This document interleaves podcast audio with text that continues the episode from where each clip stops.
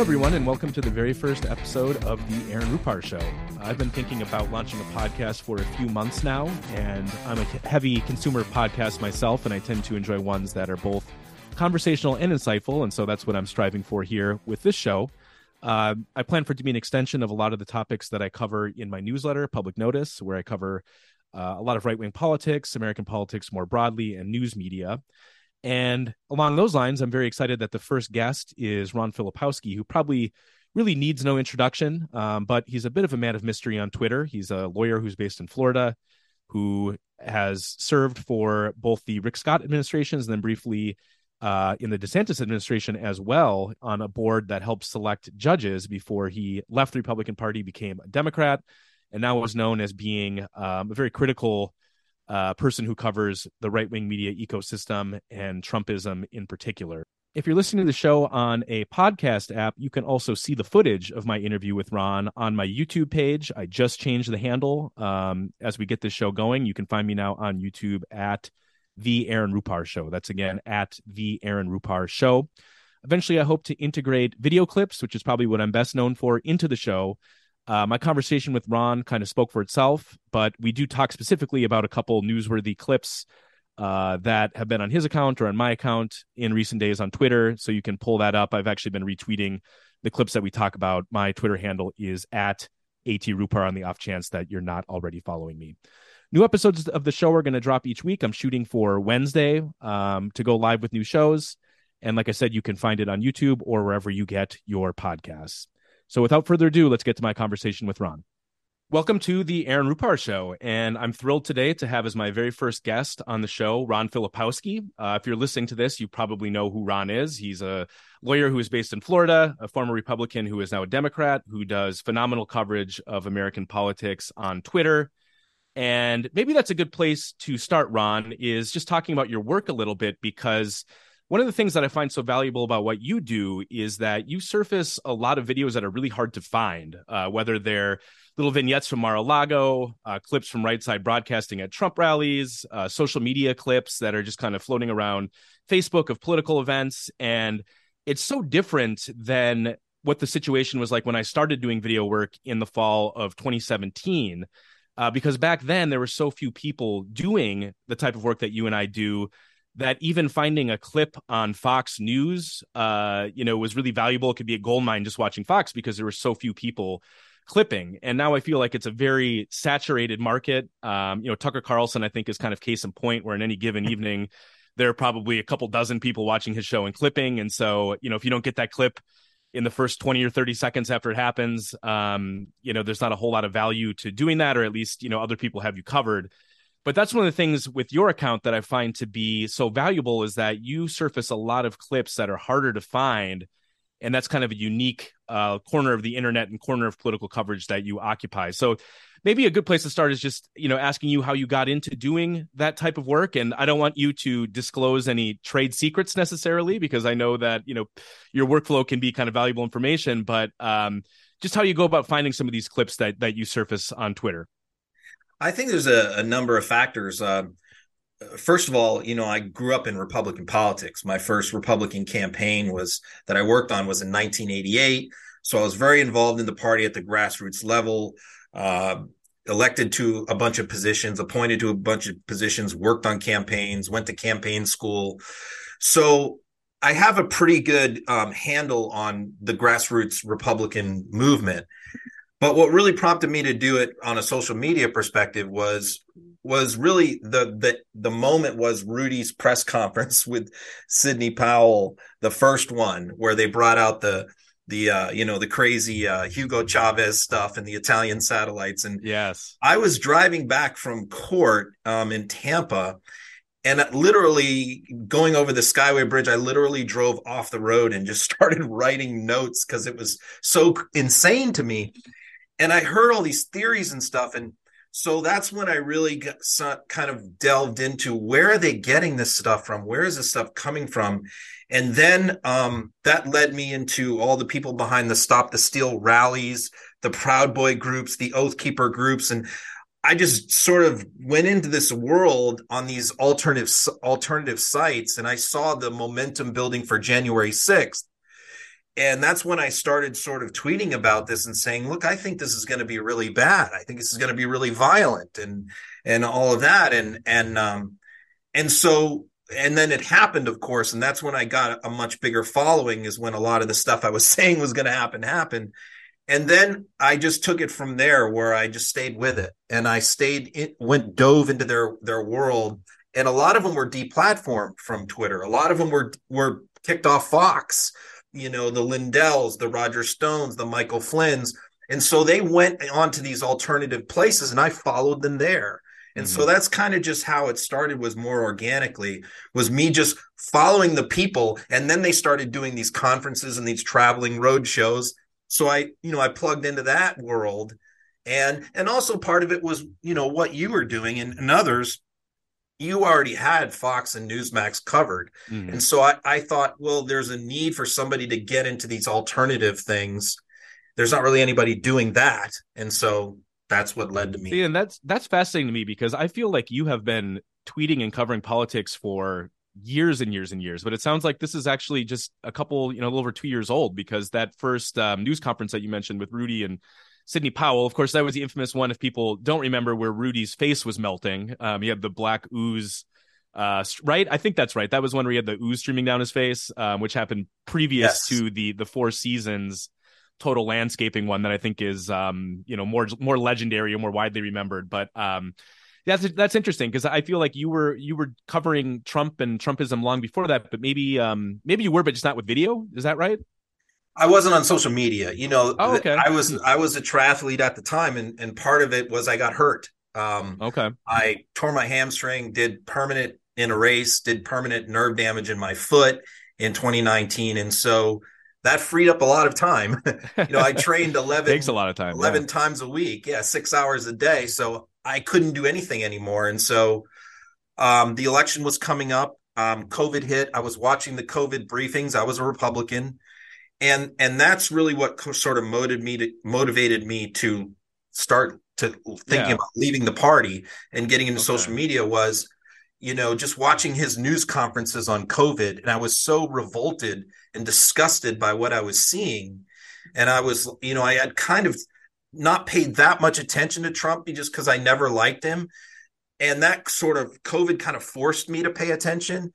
And what I saw just disgusted me. And so I reached out actually to Bill Kristol's group first, mm. which at that time was Republican Voters Against Trump. And I did a video for them. And then other groups started asking me, you know, start doing videos. And then I got on Twitter seventy-five days before the election for the first time. And I swore I would wow. never get on social media, because I'm obsessive compulsive.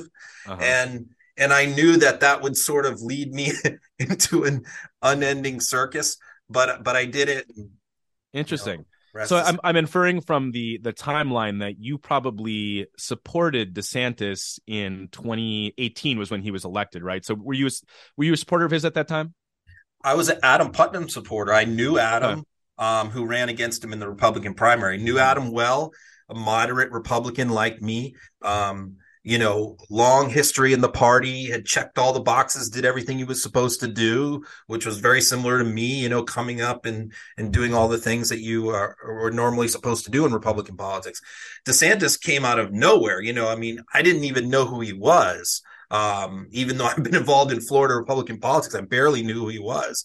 And of course, the Trump endorsement hit, and the, the polls flipped fifty points in twenty-four hours. Um, which, you know, interesting, DeSantis in his book is claiming now that that endorsement really didn't matter that much. And, sure. and you know, he would have won anyway and this kind of thing. But uh, no, he DeSantis would never be governor without Trump. Yeah. And did, did you actually read his book? I read excerpts and okay. I read a few reviews. But no, I haven't read the whole book. But okay, I mean, yeah. As yeah. a reporter, I'm curious, but you know, doing a newsletter three times a week, I can't really invest that sort of time to read his entire book.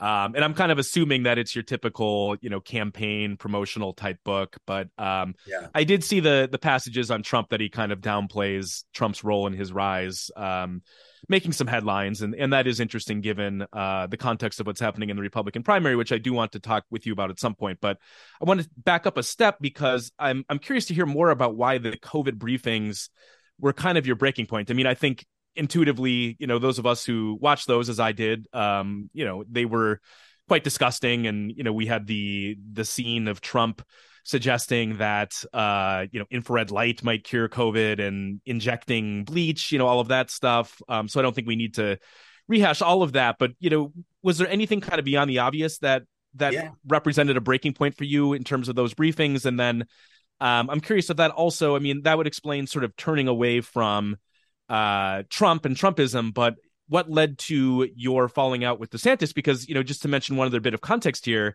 Uh, Ron was actually appointed to a board by Rick Scott, who is, of course, the governor before DeSantis. And then, uh, correct me if I'm wrong, but DeSantis reappointed you. Correct. At one point. So I'm curious to hear more about what kind of led to your split with DeSantis. The COVID briefings, it wasn't. Here's the thing. All of our lives were upended. We were on lockdown. You know, we're all at home. And I think we were all kind of freaked out. We wanted medical information. And and I wanted to hear from the medical people. I wanted to hear from Fauci and Birx and, and some of those people. And, and, and these briefings were two hours long. And my wife was going crazy because my blood pressure was through the roof. I'm throwing things at the T V, you know, and, and because, you know, when he would veer off into, you know, Russiagate and, you know, um, and you got all these doctors and scientists standing up there. He's yeah. talking about North Korea. And I was just fuming. You know, I'm just like, what, what is he doing? I don't want to hear about all this stuff, you know, and he's going into all these past grievances and, and I want a health briefing, you know, sure. I'm at home on lockdown. Tell me about the virus. So yeah. that was really the thing, just watching that day after day and watching the Cuomo briefings alongside them, which were airing every day. And it would be like, I mean, quote, his handling of COVID in hindsight, COVID in hindsight probably wasn't great, but, you know, at least he was sticking to the science and the, and the sure. medical information, unlike Trump, that was just this mania. But no, I, I would say my break from Trump came before my break with DeSantis. I was still, I was still on board with DeSantis, even after I decided not to support Trump. Yeah. OK, so but then what led to what led to you deciding, because I know that you identify now as a Democrat. Yeah. Yeah. So um, I, I'm just curious to hear more about kind of what, you know, the if, if, there were specific, if there were specific policies, if it was more the style of politics. Um, I know you're you're staunchly critical of DeSantis these days, but, um, yeah. you know, DeSantis, um, it's not like he was more responsible than Trump necessarily with COVID. But, you know, and that's become kind of an interesting flashpoint in their Uh, primary campaign, where it seems like they're trying to outflank each other on the side of being who was more irresponsible, basically. Um, and, you know, so DeSantis can stake his claim there, too, in terms of saying that, um, well, I don't know. He's he's not beaches were shut down, so he's not claiming that beaches weren't shut down. But Trump is hitting him over that. But anyway, so I'm, I'm just curious to hear, you know, if it was policy, if it was the style of politics, what led to you, you know, deciding that you're a Democrat and kind of turning away from the Republican Party more broadly beyond just Trump himself? Well, I mean, the short answer is my plan was I was going to go independent after the presidential election. But, you know, and that was that was what I was going to do. Uh, I decided to remain a Republican throughout through the campaign because I was doing a lot of the commercial stuff for these groups that wanted Republicans against Trump. So, you know, they didn't want me to become an independent then.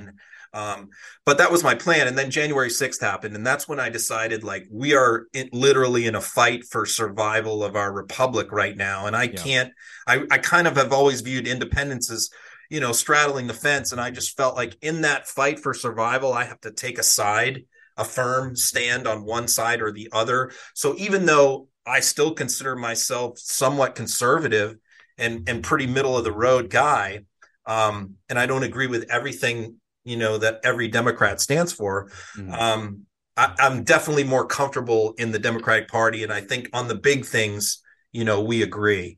Um, yeah. And and so, one, one, one other bit I just want to, for the yeah. timeline here is um, just very briefly, you were, you were on a board. Um, what, what was the board that you were on?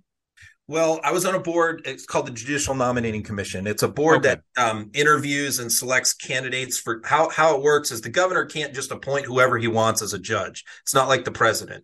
Um, we in Florida, we have a, a board that I was appointed to. It's nine people. And we do, we might interview forty people for a judge position and do interviews and and check their backgrounds out. And then you send three to six names to the governor. And the governor must choose one of the people we've selected for the slate. So that's what I was appointed to by Scott and DeSantis. Okay. And then did you resign following January sixth? No, I resigned over the Rebecca Jones search warrant. Oh, okay. Sure, sure. Yeah. Yeah. yeah. I, that was, that was probably my, the, the point. That was the end of the thing for me. The okay. first thing was when he threw the state back open, you know, after right. thirty days, I thought was very reckless and irresponsible. Not only that, ordering businesses who wanted to have restrictions that they weren't allowed to. So right. literally like telling businesses what they could and couldn't do, I thought was very anti-conservative. Um, and but the final thing was, yeah, the Rebecca Jones thing, because, you know, and I want to make clear, which I made clear at the time, I'm not a Rebecca Jones, you know, fan or apologist or backer sure. or anything of that sort. I never was. But I thought that, you know, when he did the, he criminalized what she was doing, which was she was getting information through back channels from mm-hmm. inside the state, the people at the health department, and DeSantis wanted to shut that down. Right. You know, how is she getting this information, you know? Yeah, so raided yeah. her home and seized all her devices. And I thought that was just completely, you know, crazy that he right. did that. You know? Because at the time, if I'm recalling right, Uh, Florida was not releasing a lot of information about COVID. It was like they were releasing kind of like a monthly update. But, you know, at that time in twenty twenty, uh, the daily numbers, you know, people were kind of obsessing over that because we didn't really know what we were in for. And she was trying to bring more, you know, correct me if I'm wrong here, but trying to bring more transparency and kind of do her own information gathering operation. And that led, you know, she was accused basically of like leaking government information, right? Was that the accusation? Um, yeah. There were yeah. two things that DeSantis was doing that we felt he was monkeying with the numbers, which was number one, he was not count. We have snow. We have a lot of people that live in Florida six months out of the year. They're snowbirds. You know, they're down here during the winter. And he was refusing to count. If, if they would come down here, get COVID and die, he was not wanting to count them if they were like officially residents of Ohio, sure. even, the, you know, because he was saying, well, that, that has to count in Ohio's numbers, not ours. So that was one thing he was doing. The other thing he was saying is, well, we shouldn't count COVID deaths if people have pre-existing conditions like high blood pressure, because how do we know for sure they really died of COVID? So he was he was, you know, saying these things that made us distrust the numbers. And yes, Rebecca was somebody who was saying, look, I'm talking to people inside the state government and, and they're telling me that he's monkeying with the numbers, too. So, right. you know, then he raided her house. And I thought that was just way over the top. And then he denied that he knew about it, which he clearly did. His press secretary ended up resigning after making a ridiculous statement over it. Hmm. Um, so, yeah, that's, that, that right, was that, that was the final straw for me with DeSantis. That, that's a really high bar for Florida officials, too, because the um, the Surgeon General, it, Lapido, is that I'm, I'm going to mispronounce his last name, but he he was on some far right podcast. I mean, you know, he makes preposterous statements like you and I breathe. So if uh, if a DeSantis official resigned over a preposterous statement, that's um that's pretty remarkable in its own right. But um yeah. one thing one thing I want to do in this podcast eventually, we don't have the capability capability today, is play news clips as we talk, because I think, you know, especially for you and I, that could be kind of a nice addition. And one of the clips that I thought was so fascinating yesterday that was on your account, I know it wasn't your video initially, um and I thought that was kind of one of the funny aspects of this too, is that I believe the video initially came from a Trump account, but it was a clip from Fox and Friends of Brian Kilmeade in a Florida diner, basically asking the diners who they're supporting in the Republican primary. And of course, uh, for those who don't watch a lot of Fox, Brian Kilmeade has been kind of the leading purveyor of the DeSantis cult of personality on Fox News. He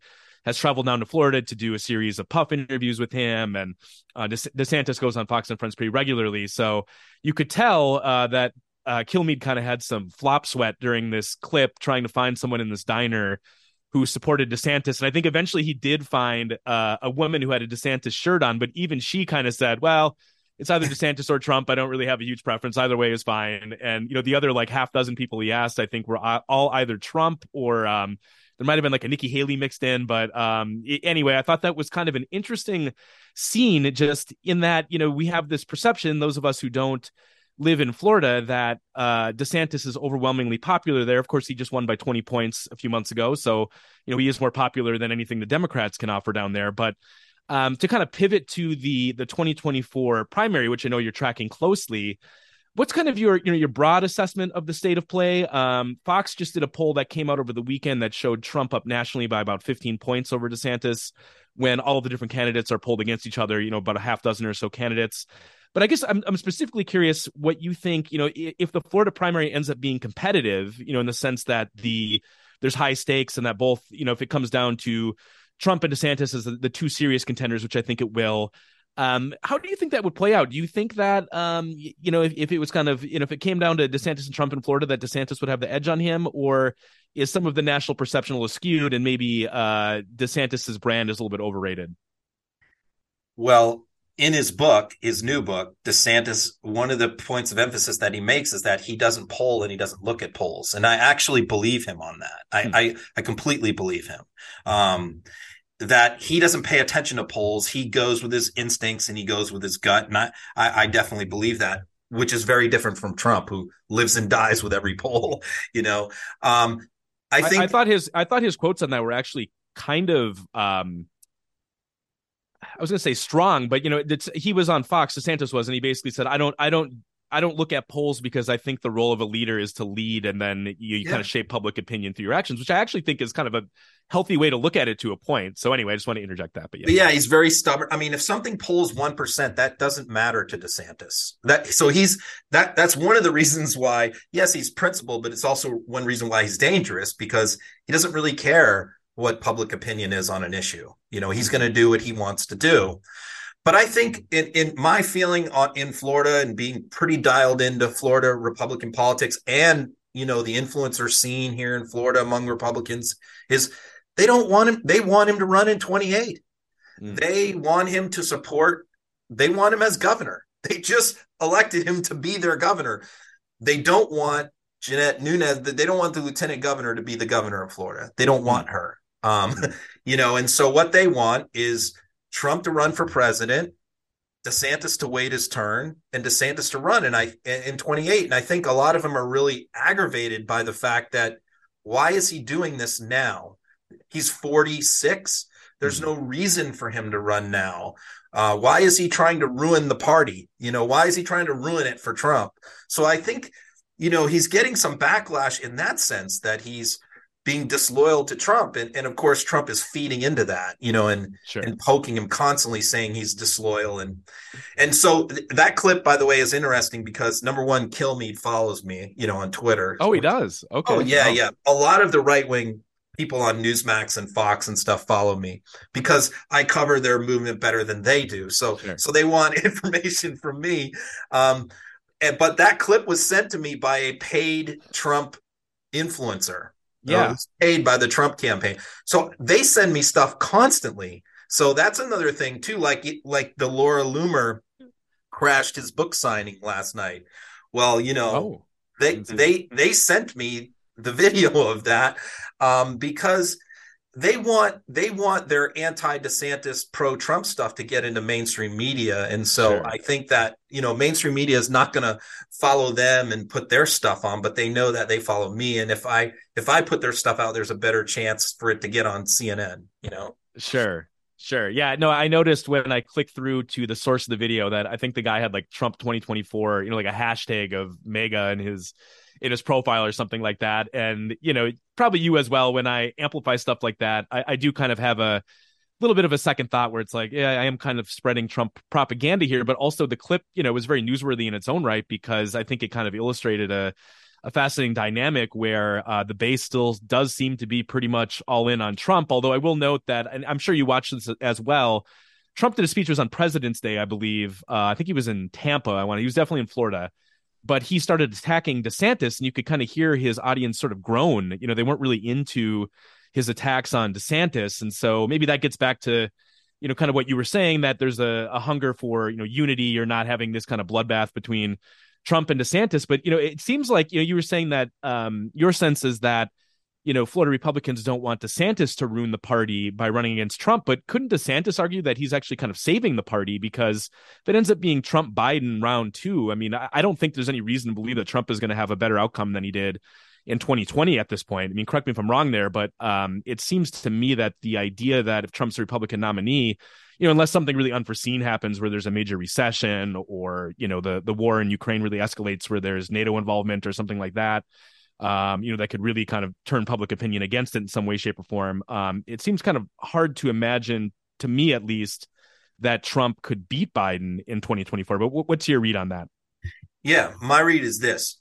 I want mutually assured destruction, you know, and that's my goal, is for both of them to be destroyed. Uh, I don't want to replace one with the other, you know, and so there's these camps on social media, and and their their their media ecosystem is a lot of these people don't realize these right wing podcasters have millions of viewers and they get millions of views. Sometimes maybe this happens to you, but I'll post something from some podcaster and they'll go, who cares about him? And I'm like, sure. Do you know that they have seven million followers? Yeah. Oh, what? You know, they, they're people on the left are very unaware that the right has created their own media ecosystem. Yep. And so there's these the two camps that are out there. You know, you have your DeSantis camps, which has kind of been organized and put together by Christina Pushaw, who was his press secretary, who's now with his campaign.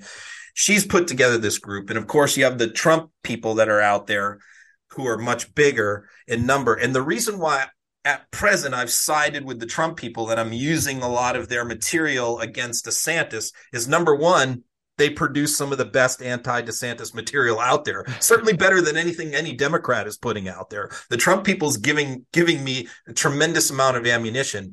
And, and a lot of stuff is stuff that they don't want to put out about DeSantis themselves. It's attacking. They don't yeah. want to personally be seen as attacking DeSantis. So they send it to me. I'm sure. perfectly happy to use it to attack DeSantis. So, and the reason why is because, look, I, yes, I view that the best person to beat DeSantis in twenty twenty-four is Donald Trump, not Joe Biden. I do not want to see a Biden-DeSantis matchup. To mm. me, that is a dangerous matchup for the Democratic Party and for the country. Uh, I, I would prefer, even though I don't want to see Trump at the finish line, I prefer to have a Trump under indictment Republican nominee against Biden than a forty-six-year-old popular Florida governor with none of that baggage uh, running against an eighty-two-year-old, you know, yeah. Democrat with an approval rating in the forties, you sure. know? Yeah, so. I, I do kind of wonder on that because I'm sure you do as well. I, I watch a lot of the DeSantis press events that he is doing these days on a nearly daily basis, and they're all kind of leaning into culture war stuff. And, um, you know, he takes questions from reporters, and sometimes he does actually get tough questions from real reporters. And he has this kind of negative charisma to me where he's very kind of whiny and um, defensive. And I, I just I'm not sure how that's going to play nationally. Um, and I also I'm not quite sure, you know, if, if stoking the culture war over and over and over again, like he does, if that's really a winning strategy, um, you know, so w- w- what's your sense? I mean, where if DeSantis ran against Biden, I guess, obviously he could highlight, uh, you know, Biden, like you like you mentioned, his approval ratings are in the forties. He's not at a huge position of strength at this point. But um, it sounds like you think that there'd be a pretty good shot that DeSantis would fare better, um, at least than Trump in a head to head matchup. Well, on paper, yes, the, here's the big problem for him, in my opinion, and this is why it's so stupid for him to run in twenty-four, is there's no path to victory if he wins the nomination. Because what do we know? Is if, if Trump was a traditional politician and he would accept defeat and he would go, you know what, Ron beat me fair and square. Now I'm going to get behind him, and we all need to support Ron DeSantis. You know, that's the traditional thing that that politicians have done for centuries. Um, then, then I think DeSantis would be much more dangerous than he is in reality, because in reality, here's the problem. If he wins the nomination, this is what all the polls have showed, what I know from my own personal experience, what focus groups show, is right now, twenty percent of the Republican Party never voted before twenty sixteen. Were many of them were not Republican. Um, many of them were never even registered to vote. They are only Republicans because they love Donald Trump. They have no loyalty to anybody else in the party. And if Donald Trump is aggrieved, and if Donald Trump turns on Ron DeSantis, as we know he will do, they will not show up. They won't vote. They will stay home. And this is why Ron can't win, It's he can beat Trump maybe in a Republican nomination. And I disregard all polls right now. I mean, mm. I, I pay no attention to them. Yeah. He could possibly do it because he can win the Western states. And I don't think he can win, you know, Georgia or Alabama, but he can win California, Oregon. He could win the Midwest. He could win Pennsylvania. There's a path for DeSantis to beat Trump. The problem is Trump will take his ball and his voters and go home. Right. And they won't show up. We saw a sneak preview of that in the Colorado Senate race. That that guy was neck and neck for being able to win, right? And it was going down to the wire. And he gave an interview and he said, you know what? If Trump was the nominee in twenty-four, I couldn't support him. Boom. What did Trump do? Puts out a post. Yeah. Don't vote for this guy. Don't show up. Yeah, O'Day, I believe his name O'Day, is. O'Day, and, yeah. and he lost. You know, yeah. and that's what Trump will do to DeSantis. Well, well, Ronna McDaniel has this all figured out, though. She's going to make Trump sign a loyalty pledge. So that'll uh, that'll be that. He, you'll never you'll never go back on his word. That is so ridiculous. I mean, the loyalty pledge is for the rest of them. It's not for Trump. I mean, Trump is the one who wants this pledge. And, and you know, because he wants he wants Pom- make sure Pompeo and Haley and and Pence and and all these guys are going to support him. That's really what the pledge is for. As we know, Trump signing a pledge, that means nothing to him.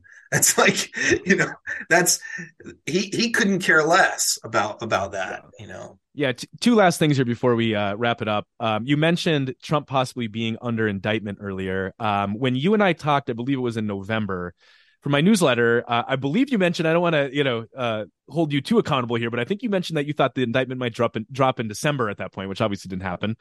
Uh, it's now March first. Um, I, I've kind of, you know, you're a lawyer. I'm not a lawyer. I, I've basically taken the approach on this stuff that I will believe Trump is going to be indicted when it happens and not a moment before then.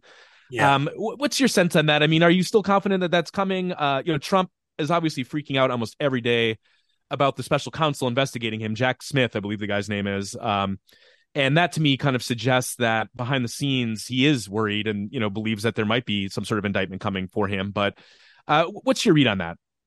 I've always said that Georgia was going to be first. I've been saying that for two years now, you know, would be first because it's less complicated and it's more clear cut and it's on tape. And now we have a, a grand jury making findings. I do think that's going to happen. I think that's what DeSantis is waiting on. Honestly, mm-hmm. I think he's the main thing. There's a couple other things he's waiting on, such as the resign to run law being repealed in Florida, which he's it's going to happen next month um, to, to pave the way for him. That, but I think you know Trump is. I, I definitely believe the Georgia indictment is about to happen anytime, um, and I think that that's what DeSantis is waiting for. And I think his case then becomes a better case to make to to the primary voters, which is how can we possibly nominate someone for president who's under an, a criminal indictment? I mean, mm-hmm. we can't do this as a party. This is this is insanity. So I think that strengthens the case when he announces if Trump is already under indictment. Um, so so I, I do believe that's going to happen. And that's setting aside the Jack Smith stuff, which I, I also think is going to happen as well. Um, so, yeah, I, I think that that help, definitely helps him make his case a lot stronger. Yeah. Yeah. And last thing I want to touch upon uh, that I also appreciate about the work that you do is that you're not shy about trying to hold Democrats accountable as well when you view them as falling short or, um, you know, in the specific case I have in mind, it's the Pete Buttigieg, you know, not visiting East Palestine for weeks. And you and I kind of D M'd about this a little bit last week. And I thought you made kind of an, an interesting case that, uh, you know, when you're in the cabinet, um, sometimes it, correct me if I'm misinterpreting you, but sometimes the perception that you're doing things is the most important thing or, you know, showing up is, is a big part of the job. And obviously it took him about three weeks and, you know, many, many negative segments on right wing uh, T V to get down there. So, uh, you know, kind of recap your case on that. Why, why do you think that in a case like that, you know, Pete Buttigieg could have done both himself, the administration, and probably the Democratic Party more broadly, uh, you know, a favor by getting there sooner? Democrats uh, are, I mean, Republicans are much better than Democrats at messaging, symbolism, um, optics. Uh, I think Democrats are better on substance. Uh, for example, just to give you an example, you know, the gas, gas prices issue that came up, I remember being so frustrated that the administration wasn't defending itself when Republicans first started attacking it about gas prices, because I was looking at gas prices all over the world were going through the roof for a variety of reasons and was much higher than the United States. And then finally, the administration put out their response to the Republican attacks on gas prices. And you remember Republicans were putting stickers on gas pumps. Joe yeah. Biden did this. That's, you know, that's a perfect example. That's Republican messaging, which is putting a sticker on a gas pump. I did this. It's simple, but it, it sticks in people's brains. It, yep. it, it, they remember stuff like that. You know, people that are low information voters remember things like that. Meanwhile, what does the administration do? Says nothing for two months. And then they put out a fourteen point essay as to why gas prices went up. And I'm like, there is not one human being on earth that's going to read that other than yeah. a tiny percentage. So that's the contrast in the two approaches. And, you know, Ohio is a, is a perfect example, you know, which is as soon as that I see these things bubbling up very early on. And that's my biggest frustration is I see these things and I and I start warning. I'm like, this is their next big thing, whether it's baby food, gas prices, inflation, you know, uh, Afghanistan, you name it. This is what they're going to hammer. What's your what's the response, whether it's bo- the border, you know, what's your response? What's what's the re- what's the reply? What's the truth? And the administration and the Democratic Party is always slow on the draw. They're always slow to react, and they're always in defense mode when I want them to be in offense mode. When that train wreck first happened, they should have been in there saying, this is Norfolk Southern. This was Mike DeWine who set these trains on fire because he's a he's a he's a, a Norfolk donor. They they're he's they're a donor to him. Yeah. And, you know, not not pointing fingers, but, hey, defend yourself, because the Republicans sure. were out there blaming everything on Buttigieg, you know, and yes, he doesn't even go there until, and then of course Trump goes there.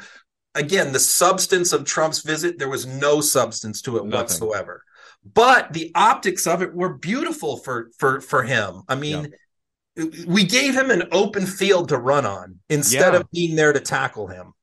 You that know? was that was probably one of the first smart things he's done politically in a while. Um, you yeah. know, I, I thought that, you know, he, he got a lot of coverage from that. Um, and, you know, it, it did lead to a round of stories over the controversy, you know, over his deregulations, what role they played in that train wreck. But um, again, I think you're probably right that for most voters, you know, they're not necessarily tuning in for that. They're seeing him there.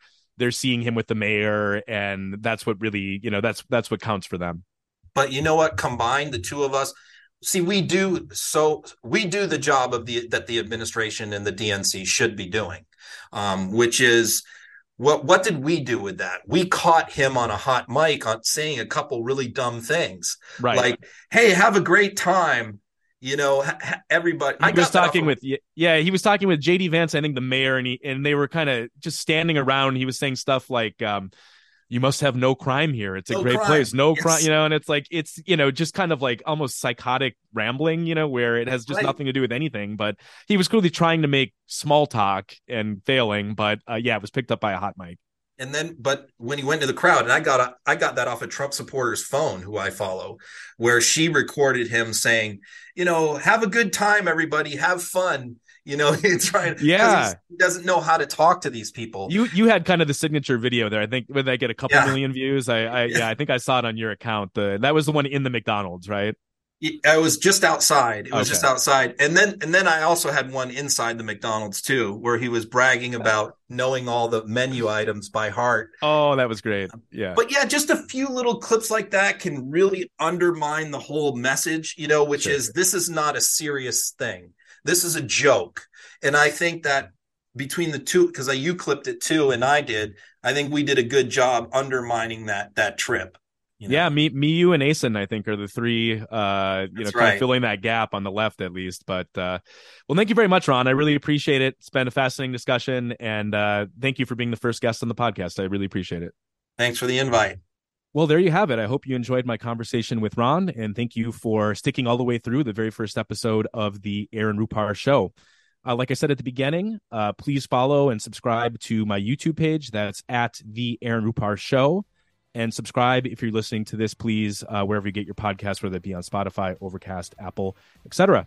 I'll have another episode of this next Wednesday, and so I hope you'll tune in then. and thanks for joining us for the first episode.